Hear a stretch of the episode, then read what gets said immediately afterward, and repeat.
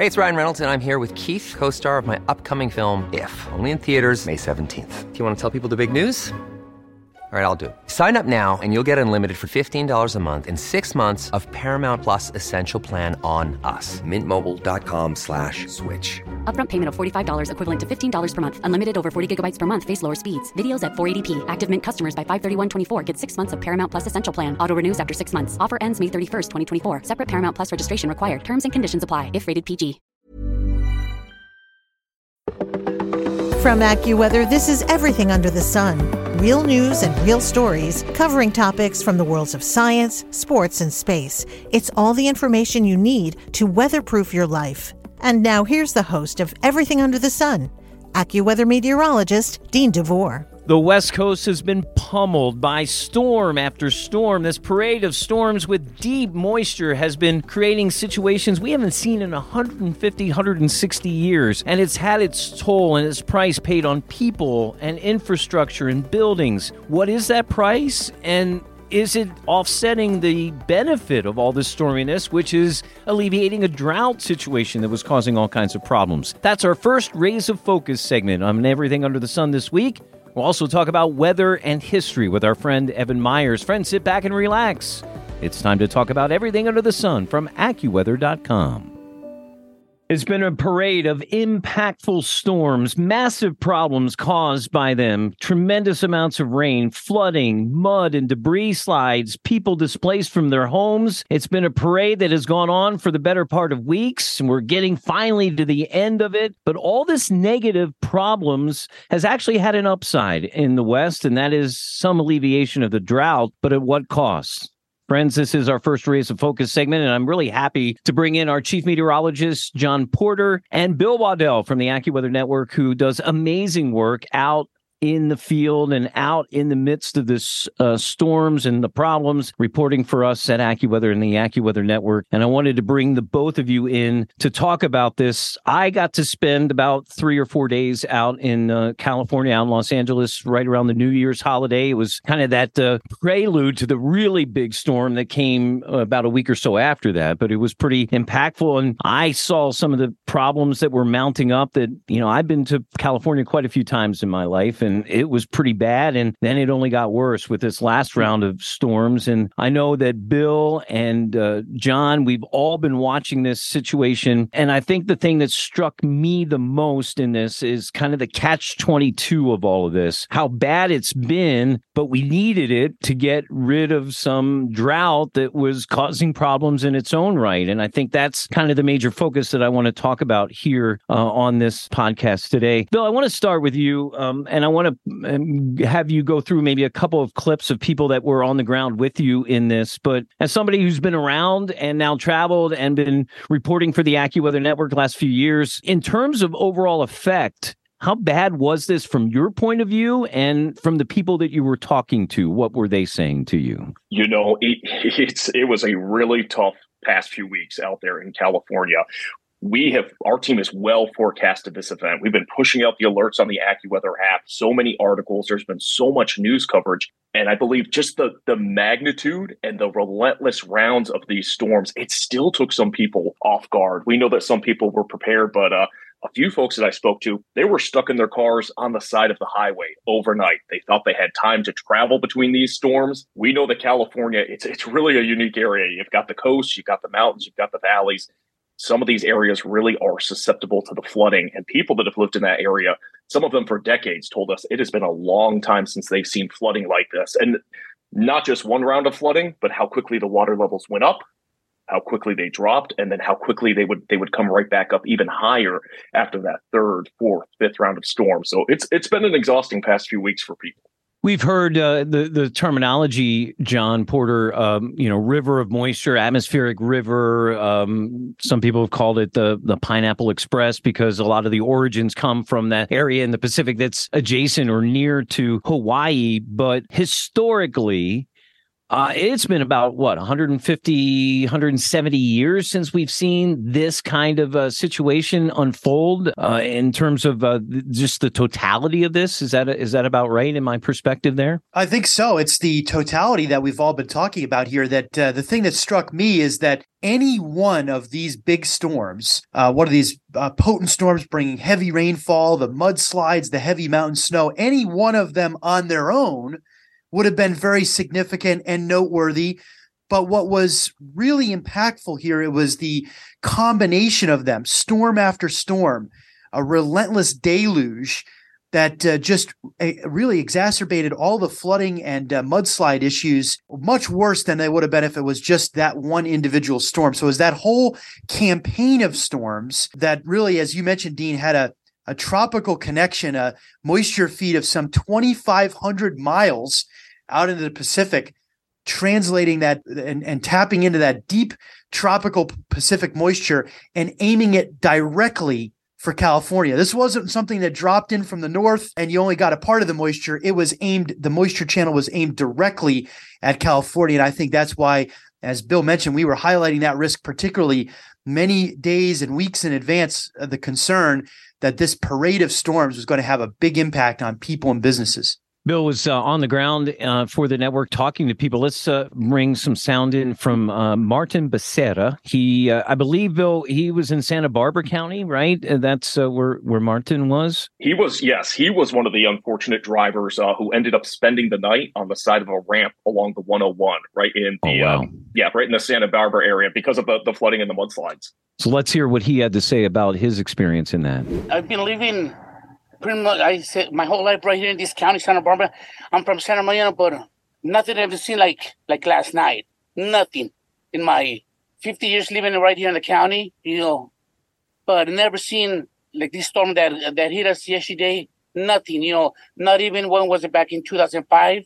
For me, last night, yesterday, was was horrible, terrible. The perspective from those people never seen anything like it, and and some of the pictures that I saw of these rivers of of water and mud and debris going down these major roads. The 101 was mm-hmm. basically a river uh, in a couple of these scenarios, and so for folks that have to get around and do things, and and there's no escaping having to get around in California because there's no clear path to go from one place to the other. You either have to go around a mountain or up a valley or or, something, it's very difficult in that part of the world to, to travel from point A to point B without doing something, going over a mountain or, or going through a, a valley or an arroyo that can flood easily. So these people, um, I think, um, Bill, just uh, it, it, had to be an onslaught of all these storms, and then you know, no rest for the weary. You think you're getting better, and then all of a sudden the next one comes, and it's like you said, worse than the one before. And so that had to take a mental toll for those of you covering it on the ground and, and what you saw with people dealing with it themselves on the ground, Bill? Absolutely. I mean, uh, I could say the past year and a half, it's we have seen a lot of weather events and weather disasters across the country. And we know that Montecito, Santa Barbara, of course, has a history with bad mudslides, bad flooding, and, and that's happened in the past. Martin was not in the area for those events. We know we just had the five year anniversary. Again, for different people, these are different perspectives. And even though they may have lived in the area a couple years ago, they escaped the worst of the last round. But but this one, just because you know, as you said, it wasn't one or two storms. We've had days and days and weeks and weeks. A lot of people only have so much time to put their lives on hold. They mm. still have to go to work.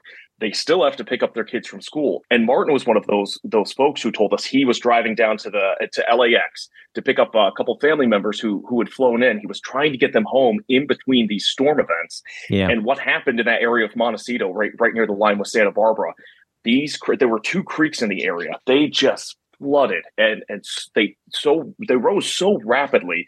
There was we knew this was coming in a lot of different areas but even for the emergency officials it's tough to pinpoint sometimes which creek is going to flood in what spot first. They want to keep the roads open you know we've got ambulances we still have critical transportation going on. We can't you know nobody wants to shut down an entire major highway for days on end because of a maybe you know so they try and keep them open while they're safe but what happened is so much water, so much mud, so much debris and rocks started clogging those little creeks that run under the 101. And unfortunately, that was the spot, one of the spots that flooded first. And some people, Martin was one of those people, he had his family in the car. They were essentially stuck between two roadblocks. Wow. So the 101 ended up being shut down in several places.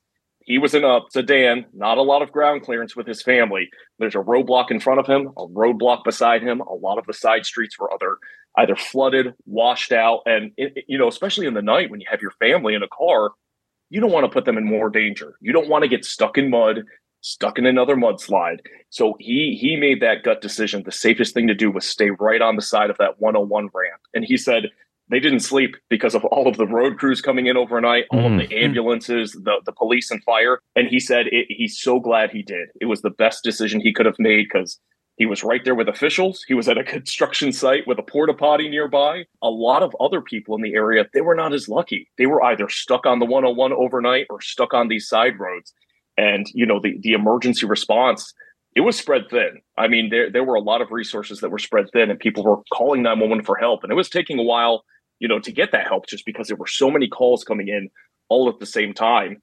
And th- these crews have been working in, in really tough conditions out there trying to help people. And that's another example, too, of one of the things that we've seen in a lot of scenarios lately where water is involved, how quickly the mm. water can rise. Yeah. And Bill, as you're talking about how quickly a situation can go from being dangerous to downright life threatening in the matter of sometimes just a couple of seconds. Seconds, yeah. And uh, that's uh, as we continue to deal with uh, water related emergencies in the country. I think that's going to continue to be a factor here going forward. Is just realizing how quick people always comment after these disasters of how fast a dangerous situation escalates to being truly life threatening. And that's why we saw all the video from California of these swift water rescues rescues from helicopters and and thank goodness that this was well forecast because that enabled the government and public safety resources to bring those extra resources in and make them available but it still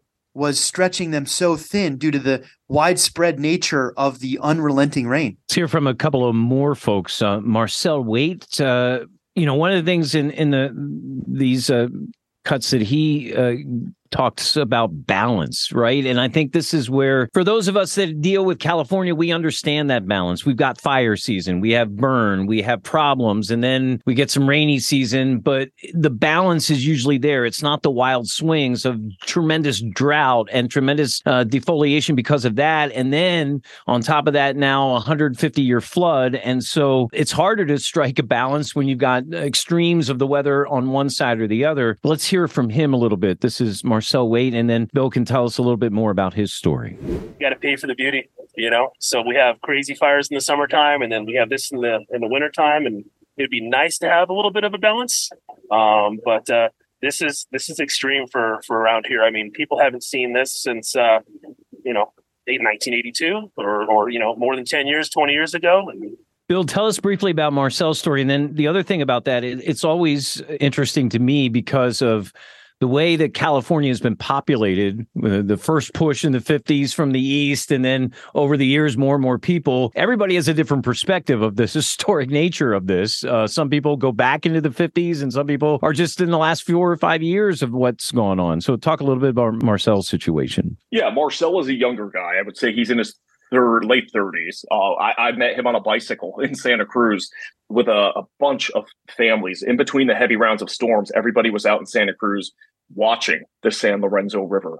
And we're seeing all of these huge logs, all of these debris gushing down the river, hitting the bridge supports. A lot of people keeping a close eye on the levees. And that's one of the conversations that keeps coming up. I've been out there, you know, this past summer in the fall. Thank goodness a lot of people are so grateful that California lucked out with this past wildfire season. Not nearly as much land burned as we've seen in, in, previous years. And that's one silver lining. They really lucked out for a number of reasons. But that's all we heard about in the summer and the fall. It is so hot. It is so dry. Please, let's have a good wet season. Let's get something. Let's not have a repeat of the past winter where we had a record breaking December and then the driest January, February, March yeah. on record. So you have all of these people hoping, wishing, praying for rain. And then here comes the California wet season. And oh my gosh, just this parade of storms. So that we know California is a tough place to balance. They've got some wacky weather, some really unique geography. It's what makes it so beautiful and so special and such a huge agricultural hub. And and all of a sudden we've had these parade of storms, well forecast, well in advance. But I think just the scope of it really, it, it was just a lot for people to comprehend. And we're in this era now where everyone has a smartphone. We're seeing so many videos in real time on TikTok, on Twitter, on Facebook. I think just the scope of seeing all the flooding all at the same place, because even by the time we get to some of these flooded areas, we have video of a car that was flooded in Santa Cruz County where fire crews had to help them. And I saw social media comments how could they not get out of the water on their own? It's only a few inches. And we have to explain the water was up to their their side mirrors, almost right. their window. It right. rises and it falls so quickly. So, you know, it, it, was months of, of hoping and waiting for this rain. We don't want a repeat of last winter. And then we're just bombarded with all of this water. And again, as you said, the infrastructure a lot of places are being built up. We've got a lot of concrete, we've got a lot of asphalt and the runoff isn't going in the same places that it was 10 or 20 years ago. And then the other thing um, about this is over the last several years, the amount of homeless encampments in these cities and these places has gone up dramatically. And uh, the last cuts I'd like to play is from uh, Diane. Tell us a little bit about where she was from. And then her, I, I think, was striking to me about she is a, a, person that's an activist. She in really has made a, a life's mission to, to help the homeless homeless by taking a day out to feed them. And all of those people who were living in places that got flooded, that's the places that they went to to set up uh, their encampments. And yet now those are all devastated. Uh, let's hear a little bit from Diane. And then again, Bill, you can talk uh, briefly about her situation. I was here when they had the 1955 flood and lost my house, lost my dog, lost lost everything. And this is I've never seen anything like this. I've been in one other other uh, flood in New Orleans, which I guess is really common, but I did not know that. And we lost our apartment. But this, I help. I feed the homeless people once a week down that live down here. I don't know where these people are. It's like they just disappeared.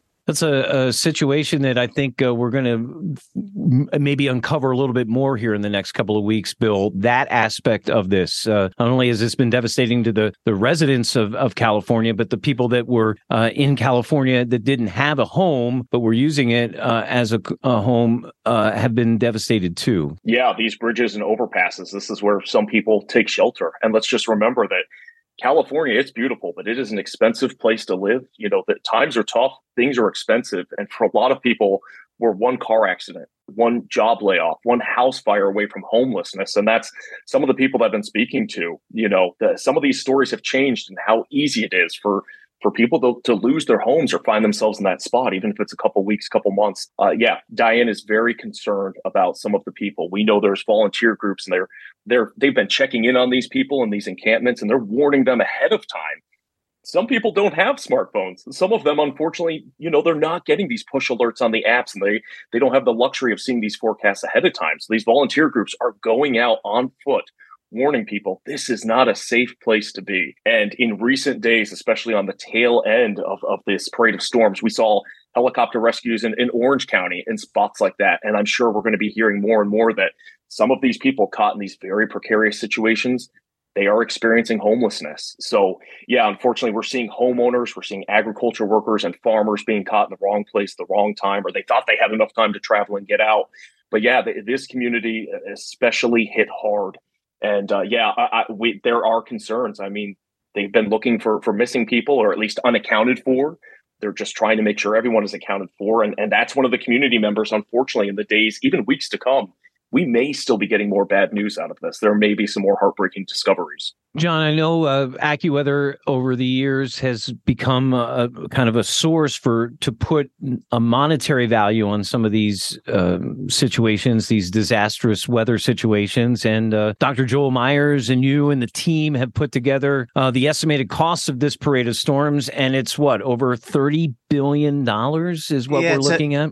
It's a big number. We're estimating the uh, total damage and economic loss from the parade of storms to be between thirty-one and 34 billion dollars. And that takes into account all of the types of damage that we're talking about, the flooding, uh, the mudslides, uh, the numerous trees that that fell, the property damage that occurred, over 2 million reported power outages, all the damage to infrastructure. You know, Dean, we were talking about the concerns about the issues around uh, possibly levees and even dams being uh, breached in this particular situation, which occurred in uh, in some spots, particularly relative to the levees. And uh, so that's a big number, as well as all the disruption to commerce, to people's jobs, to businesses, thousands of flight delays and cancellations over the parade of storms. It added up and it added up fast. And Dean, one of the things that I pointed out on our network this morning was the fact that oftentimes homeowners sometimes are surprised when they go to file an insurance claim if they don't have the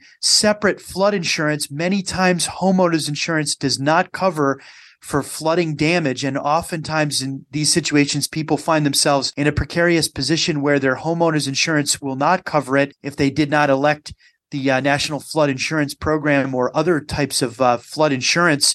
And even if they did have flood insurance, sometimes they can end up in a situation where the actual damage was so significant that the payout doesn't end up covering it. So in these situations, unfortunately, we often find people end up being underinsured relative to the actual damage that was sustained just because you're talking about flooding. And Dean, as we've talked about before, once water gets into a structure, mm. the damage the cost to repair it really escalates versus other types of damage. Well, and I think uh, you know we we seen the levees and the and the dams that have already been breached or broken, but we don't know the damage that we can't see right uh, underneath because of all this pressure of all this water and problems and the debris and stuff. So this is going to be probably like peeling back an onion, like we're seeing uh, in these major storms, where you know a lot of things are are visible to us now in terms of problems, but there's still a lot under the surface. And I think Bill mentioned that too. The good news is, though, real quick, John, I think we're nearing the end of this parade, right? It seems like things are shifting a little bit, and and the storminess should not be as bad here as we go over the next couple of weeks, um, as that amount of moisture available to these storms is going to get cut off a bit. Yeah, that's a great way to say it. The um, and I think that's uh, it's going to be very welcome news for people uh, to dry out a bit here in uh, California, most of the moisture is going to be directed to the north. Now, it doesn't mean that we can't have uh, some rain and mountain snow events, but they don't look like they're going to be the type with this prolific uh, moisture that we've been dealing with here in recent weeks. This has been such an unprecedented weather pattern. We'll be drying out on average. Our long range team, though, does think that we could be dealing with more events in February that can bring some rain and mountain snow once again. So it looks like the wet season oh, it's not, probably not over at this particular point, but we're going to have time to take a deep breath here and start the long road to recovery in many of these communities. And as as Bill pointed out earlier, uh, we're all rooting for more rain and more mountain snow. That's what we want. We want right. snow up in the mountains so it's uh, takes the natural process of getting released slower right. in the spring rather than all at once, Bill. I think that's what everybody wants, as you pointed out. We had that record breaking December and then bupkis in uh, January and February. Um, even if we do get a little pause here, which is well needed, we hope for a few more rounds to get uh, things going up in the in the mountains at least with snow cover. Absolutely. One interesting thing I want to point out we did a report with uh, our lead long range forecaster, Paul Pastelok. Let's keep in mind all of this rain and precipitation means more vegetation growth. A lot of that already happening in Southern California. We want to be really careful with this. We're hoping to be optimistic, but it's worth keeping note because the fire crews, Cal Fire's already discussing this. How much vegetation is going to grow this spring? How quickly mm. are things going to dry out?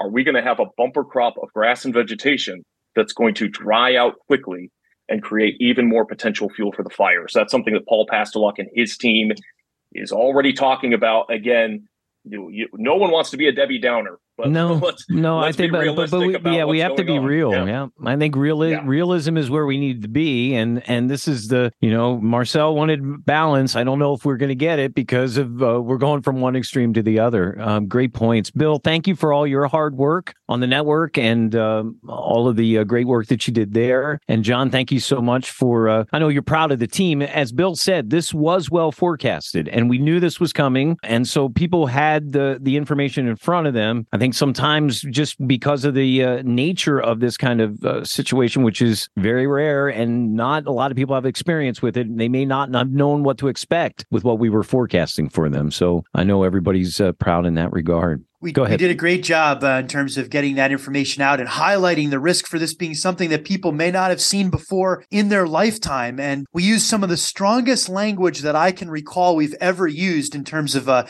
California flooding situation. Bernie Rayno and I on the AccuWeather Network uh, described this as bringing the risk for widespread, life threatening flooding that would be catastrophic in some areas and, and highlighting that concern for mudslides. We thought that'd be a big deal. There were over 400 reports of mudslides in recent weeks.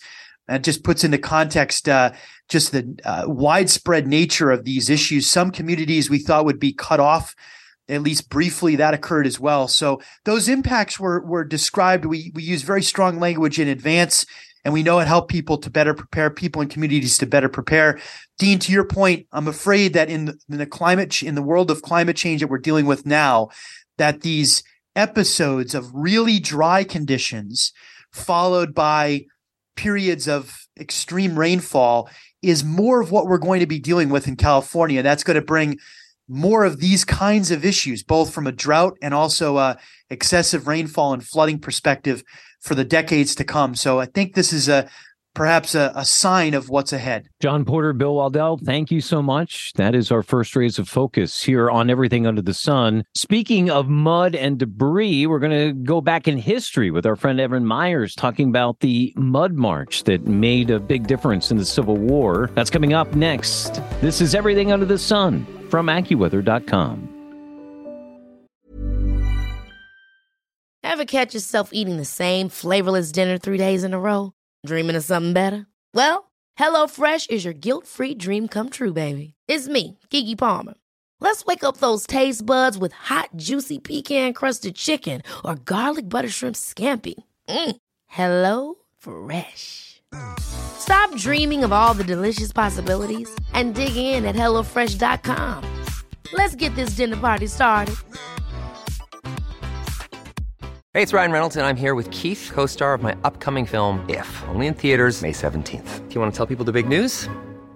All right, I'll do. Sign up now and you'll get unlimited for $15 a month and six months of Paramount Plus Essential Plan on us. Mintmobile.com slash switch. Upfront payment of $45 equivalent to $15 per month. Unlimited over 40 gigabytes per month. Face lower speeds. Videos at 480p. Active Mint customers by 531.24 get six months of Paramount Plus Essential Plan. Auto renews after six months. Offer ends May 31st, 2024. Separate Paramount Plus registration required. Terms and conditions apply if rated PG.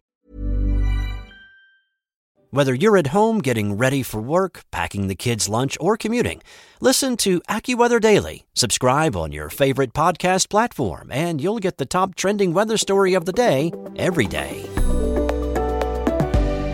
Friends, welcome back into Everything Under the Sun from AccuWeather.com as we relaunch our podcast and get it uh, into a situation where I think you're going to appreciate how we do this going forward. We're going to use that first rays of focus segment as we did earlier here today, talking about big ticket weather information and, and stories, including those big storms. And then after that, the second segment is going to kind of rotate between areas of focus. One is weather and history with our friend Evan Myers, who's just about to join me here. Also, talk about sports and weather, astronomy and weather, gardening, science and weather. So, each of those segments after our main rays of focus segment will kind of touch on weather related things where the weather meets your life.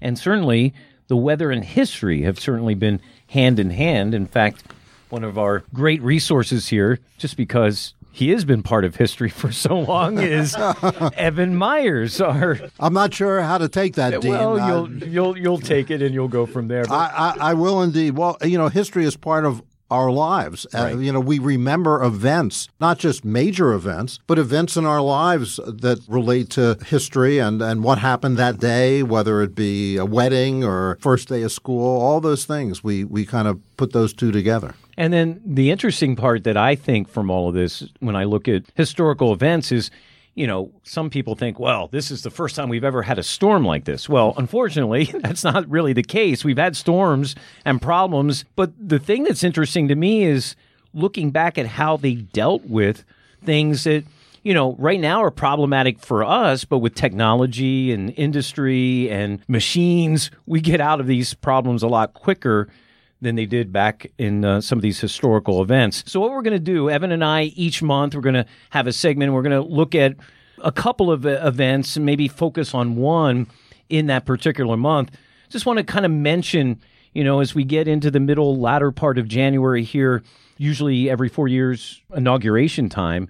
And that inauguration in 1961 was pretty amazing. First of all, it's uh, the inauguration of John F. Kennedy. Some uh, great rhetoric from that speech that we'll drop in here, I think, in a moment. But the weather was absolutely problematic. Just talk some highlights about how bad it was. Yeah, it was pretty interesting. Uh, the forecast uh, wasn't the AccuWeather forecast yet because AccuWeather wasn't, but We the forecast yet, right? was actually. Well, I was born. I was. I was. I was just turned eleven years old. I was. A, I I was. wasn't born yet, but we'll leave it. I, I was. Well, you said you talked about me in history, so Yeah, I had to throw go. that in. Yeah. I was a big Kennedy supporter. My were. Mm-hmm. family was, and I was looking forward to the inauguration. The weather forecast, getting back to that, was for a couple of rain showers starting uh, late in the day before on the 19th in Washington D.C. and uh, maybe the morning of, of the 20th. That was the forecast. That was the forecast. That was the for- That was not what happened. What at happened? all. Happened was a blizzard, right? snow- well, it wasn't quite a blizzard, but it was close. It was a big snowstorm, and part of the problem was it started snowing in the late afternoon as people started to come home from work. The problem is it snowed. As us meteorologists might say, in a thump. It was all Right. at once. It was several inches an hour, and people just got stuck in the snow because they didn't expect it. You know, people used to put chains on their tires Yeah. and stuff. None of that. We know how that area just on a flake of snow, even to today, they just go into a tizzy, Well, right? sometimes, yeah, that's true. And so people just abandon their cars. Wow. So they abandoned their cars. There was about uh, 8 to 12 inches of snow across the Washington, D.C. metro area. Very significant for them. And so they had a, the inauguration was the next day, and the inaugural parade. There have been times when the inauguration, certain events in the past were suspended, but not this time. And they had to clean it up. They had to figure out how to do it. And luckily, the snow ended right around dawn or before dawn, and they had all morning to clean up. But what did they do? They didn't. They weren't ready for it. They, No. It wasn't like today when there's the plows are Right. ready and so. And as you mentioned, the sophistication level of technology was low, lower. So what did they do? They had to bring in dump trucks, front end loaders. Wow. You know, not not actually plows. I mean, they had some of those. Sanders. The army. They used flame throwers. Flame throwers to melt some of the snow. Uh, it's interesting because D.C. sanitation workers and streets department work were hand in hand with army equipment. They had to move 1,400 cars that were abandoned along the Wow. inaugural route. They had Wow. to get them out of the way. And we've had those scenes from Buffalo recently about cars stuck and how they get how to get them out of the way. Obviously, they didn't have that kind of heavy snow that they had in Buffalo, but still, they had to move them. So they had to get that out. Another contingent of troops cleared the reviewing stands. And 1,700 Boy Scouts. The call went out. The Boy Scouts, help, help. 1,700 Wow. Boy Scouts showed up, you know, organized in their Yeah. troops and helped clean things up. And the inauguration and the inaugural parade went off as scheduled uh, because thousands of people pitched in.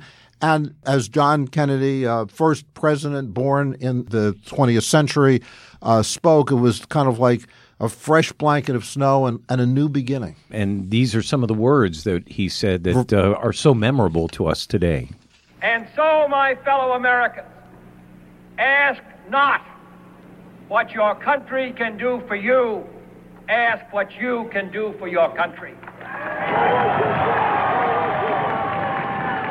So interesting stuff. Um, let's go back now 100 years earlier than that with the one that I wanted to focus on. It's called Burnside's Mud March. yes, indeed. Right? Um, it's not funny. It was during no, the Civil it- War. It was the Civil War. Another situation where the weather impacted a situation where it really changed the way things were in the war at that time. Talk a little bit about that. A- absolutely. Prior to uh, the Mud March, you have to set the scene. In December, mid-December of 1862, so the war was what a year, year and a half old. Right. There was the Battle of Fredericksburg, which was undoubtedly the worst defeat for the Union forces in the Eastern Theater, and perhaps during the whole war. Right. Uh, 13,000 casual, Union casualties as they assaulted Lee's troops along the hills above Fredericksburg. Uh, Lee suffered about 5,000 casualties, but it was a total rout for the Union Army, and the Union Army was uh, you know, its morale was was was low. So the head of the army at that time, Ambrose Burnside, decided he needed to buck up the morale and also perhaps catch Lee's troops uh, napping a little bit because of the the victory. They had had success, and they were probably just kind of eased out of, Right, of it- their of their offensive there. And it right, and it's the winter, and throughout history, even up to today, during harsh winter conditions, uh, sometimes wars get not suspended, but they slow down. We've seen that in Ukraine and Russia over the last couple of years. Right? A- absolutely. So what? So Burnside decided I'm going to take the initiative. So he moved a huge Union army, and and he wanted to move it across the Rappahannock in northern Virginia and flank Lee's army. And eventually, the war would be won by Grant uh, using all kinds of flanking maneuvers. Flanking maneuvers by armies uh, oftentimes if they're pulled off properly uh, work because you, you get around the rear of the of your opponent and they may not know you're there and attack where they don't expect it. Still back in these days back civil war and one of the reasons why the casualties were so tremendous during the civil war is they were still fighting wars in the beginning uh, like wars have been fought for centuries before frontal assaults we're just going to attack uh, the other guy in the You front might have had a rifle, but you had a bayonet, and that was the well, the you're gonna you're just going to go yeah. straight at him. I mean, uh, look at even the Battle of Gettysburg. The biggest part of that battle, Pickett's charge was just we're going to just charge across the field and try to attack you, and that's why casualties were so great. By the end of the war, that had changed. It, in fact, people say the Civil War was the first modern war. That they started in, in you know centuries before, but Hand they to hand, finished. but then they finished with up in a, in, in a different way, and, right, and these flanking maneuvers Right. and so on. So Burnside was, and incidentally, by the way, Ambrose Burnside Yeah. sideburns. He had Oh. he had very bushy, So that's long where that comes sideburns, from? and that's where that comes from. Sideburns. And right. It is. It's it's not just the weather, right? Right, right. There you go. History is all kinds of things. So he, so what he was going to do, he felt he could flank, move his army quickly in 48 hours, cr- build a pontoon bridge across the Rappahannock because the engine, the Union engineers were great at They building were, pontoon Yep, bridges, yep. allowing all kinds of rivers to be crossed. So he was going to move them across uh, the Rappahannock, flank Lee's army, and win a decisive victory. Increase the morale of the Union, but also bring a much quicker end to the war. Remember, this is just the beginning Right. of of 1863. The war would ultimately last another two years with hundreds of thousands of dead after this. So how did the weather uh, just uh, mess up his plans? Well, the month leading up to it had been very dry across uh, Virginia, the mid Atlantic states, down into the, the northern part of the South. And so the, the ground was pretty solid. I mean, that was important. The roads in those days were obviously not mud, They were, they were mud. They were dirt. well. Uh, th- well, this was dirt, right? They were not paved well. Right. Uh, they were only paved in cities. I mean, the, Right. the country roads were. and that wasn't even the paving that we know today. It was no, just, they right. they weren't unless the Romans did it centuries before. right, and they were better at it than They, right. they, they, they knew how to do it, and in fact, we use their building techniques for roads today. But Right. we'll, we'll, we'll, that's, that's that's a story for another day. right. It is. So uh, he felt that he was going to be able to do that. So as soon as the federal, as soon as the Union forces started started to move, uh, it started raining lightly, but the roads were still okay. But then it turned into a downpour, and it was a a, a situation that lasted for about four days long. So you can imagine that a logistical problems started almost immediately. Right. They, they started to lay this pontoon bridge across the Rappahannock. It started to rise. They had to reconfigure from an engineering standpoint. They could still deal with it, but the, so that that caused a huge traffic jam that snarled the Army's progress. Uh, in one day, there was a quote that the Fifth uh, Regiment from New York only moved a mile. Wow. Uh, you know, so you had tens of thousands, actually, hundred thousand troops, all trying to get across this pontoon bridge, and everything is bogged down they're in, stuck the in the mud. mud, right? Right, and so the element of surprise, it was gone.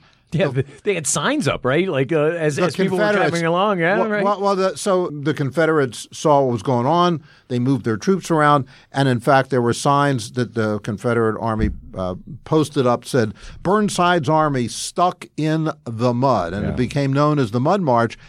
And ultimately, what happened was there was there was no attack, there was no battle. they had to turn back because the element of surprise was gone. Half their troops were still across the northern part of Rappahannock. They couldn't even cross. So it, it really affected the battle. If it had been dry, we don't know the outcome, Right, obviously. right, right. But if it was dry, Burnside did have the initiative. He would have flanked Lee. That doesn't mean he would have won the battle, but he might have. And if he had won this large battle, maybe the war would have uh, Shortened, ended, right? shortened, but it didn't because the weather directly intervened in what was going on. Now, today, uh, if situations like that arose, the weather forecast for the Army, uh, Burnside's Army, if it was modern times, would have known that this was storm was going to develop and stall probably in the Virginia Capes. That we can, you know, look at current situations and understand what happened. Probably was an easterly flow off the ocean and it just kept it moist. They would have known that, and they wouldn't have done. They wouldn't have done that maneuver. They would have done it quicker. They wouldn't have done it at all. There would have been all kinds of differences, but in those days they didn't. They didn't know that, and that's one of the reasons why. After the war, the you know U.S. Army Signal Corps was the precursor to the National Weather Service that started right after right after the Civil War because it was obvious that we they tried they needed to know what better weather information what was coming. You know, these are the kinds of stories that uh, Evan and I will be talking about month to month. Um, looking forward to February, but that's great stuff. And, uh, you know, I think sometimes we're going to struggle because there's three or four stories from a month that we might want to talk about. But I thought these were two good ones here. You know, and it's interesting, Dean, as we go and do this uh, each month, there's so many military engagements that were dependent almost 100% on the weather and very historical and determinative in the course of history in the United States. From George Washington's uh, retreat from Long Island during the Battle of Long Island, he was able to escape in the fog. To the fact that uh, the maybe the biggest victory uh, outside of Yorktown was at Saratoga when uh, the troops that were invading the British troops from Canada were turned back and then ultimately surrendered and got Europe, European countries, France and Spain on our side was the fact that it was a situation where they were in a bad spot. The British Army tried to retreat, but then it rained and they got stuck in the mud just like Burnside did. There's just time after time after time like that throughout history that the weather really had a profound impact on the outcome of battles and wars. It- It's pretty amazing. And friends, our conversations with Evan will be coming back uh, every month here. Uh, what we're going to do now, as we resume the Everything Under the Sun podcast uh, going forward, is we're going to start every week leading off with our first rays of focus segment as we have before, and it's going to be a big ticket item. Uh, a big storm that's going on, or a big piece of weather news that we want to discuss. We're going to get experts and sound and voices about that big story up first. And then in our second segment each week, we're going to kind of split it up in that idea that I talked about previously, where things where the weather meets your life. Well, weather and history meet, and we just talked about that with Evan. We expect once we get into February to put that at the beginning of the month. Weather and sports, something close to my heart, and that's something we'll be doing probably in the second podcast of the month. We're also going to be talking about uh, things like science and gardening and lifestyle issues that we'll sporadically get in there too. In fact, like next week, our second segment is going to be about the first exoplanet that they discovered uh, with the James Webb telescope. So amazing stuff that uh, is going to intrigue you and get you interested in talking. We'll be able to get you more information. And we also hope to kind of weave in our stories with things that they're doing on our AccuWeather.com network and AccuWeather.com as well, and things that you can see in the app. So this is the plan going forward. That first rays of focus, the big weather story, people talking about the weather, what they're saying, what they've been feeling, and then a second segment that talks about the weather and your life as we go through it. And we'll be giving you all that information on this as we go through and go forward. I'm very indebted to my great executive producers, Ken Prell and Andrew Robb, for all their hard work behind the scenes. Thanks again to our guests, Bill Waddell and John Porter. And for our hundreds of team members who work hard every day to make your life better by weatherproofing your life with our AccuWeather app and our AccuWeather.com stories and information and our AccuWeather network and AccuWeather Now for all of us. Thanks for listening. We'll be here next week. This is Everything Under the Sun from AccuWeather.com. Thanks for listening to this week's episode. Be sure to subscribe to, rate, and review everything under the sun on Apple Podcasts, iTunes, Spotify, or wherever you listen to your favorite shows. And of course, if you have an idea for a future podcast, just email us at AccuWeather.podcast at AccuWeather.com.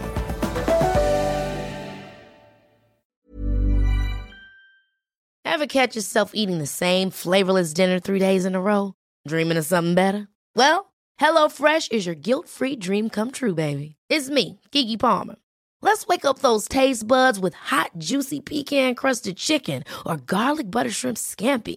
Mm. Hello Fresh. Stop dreaming of all the delicious possibilities and dig in at HelloFresh.com. Let's get this dinner party started.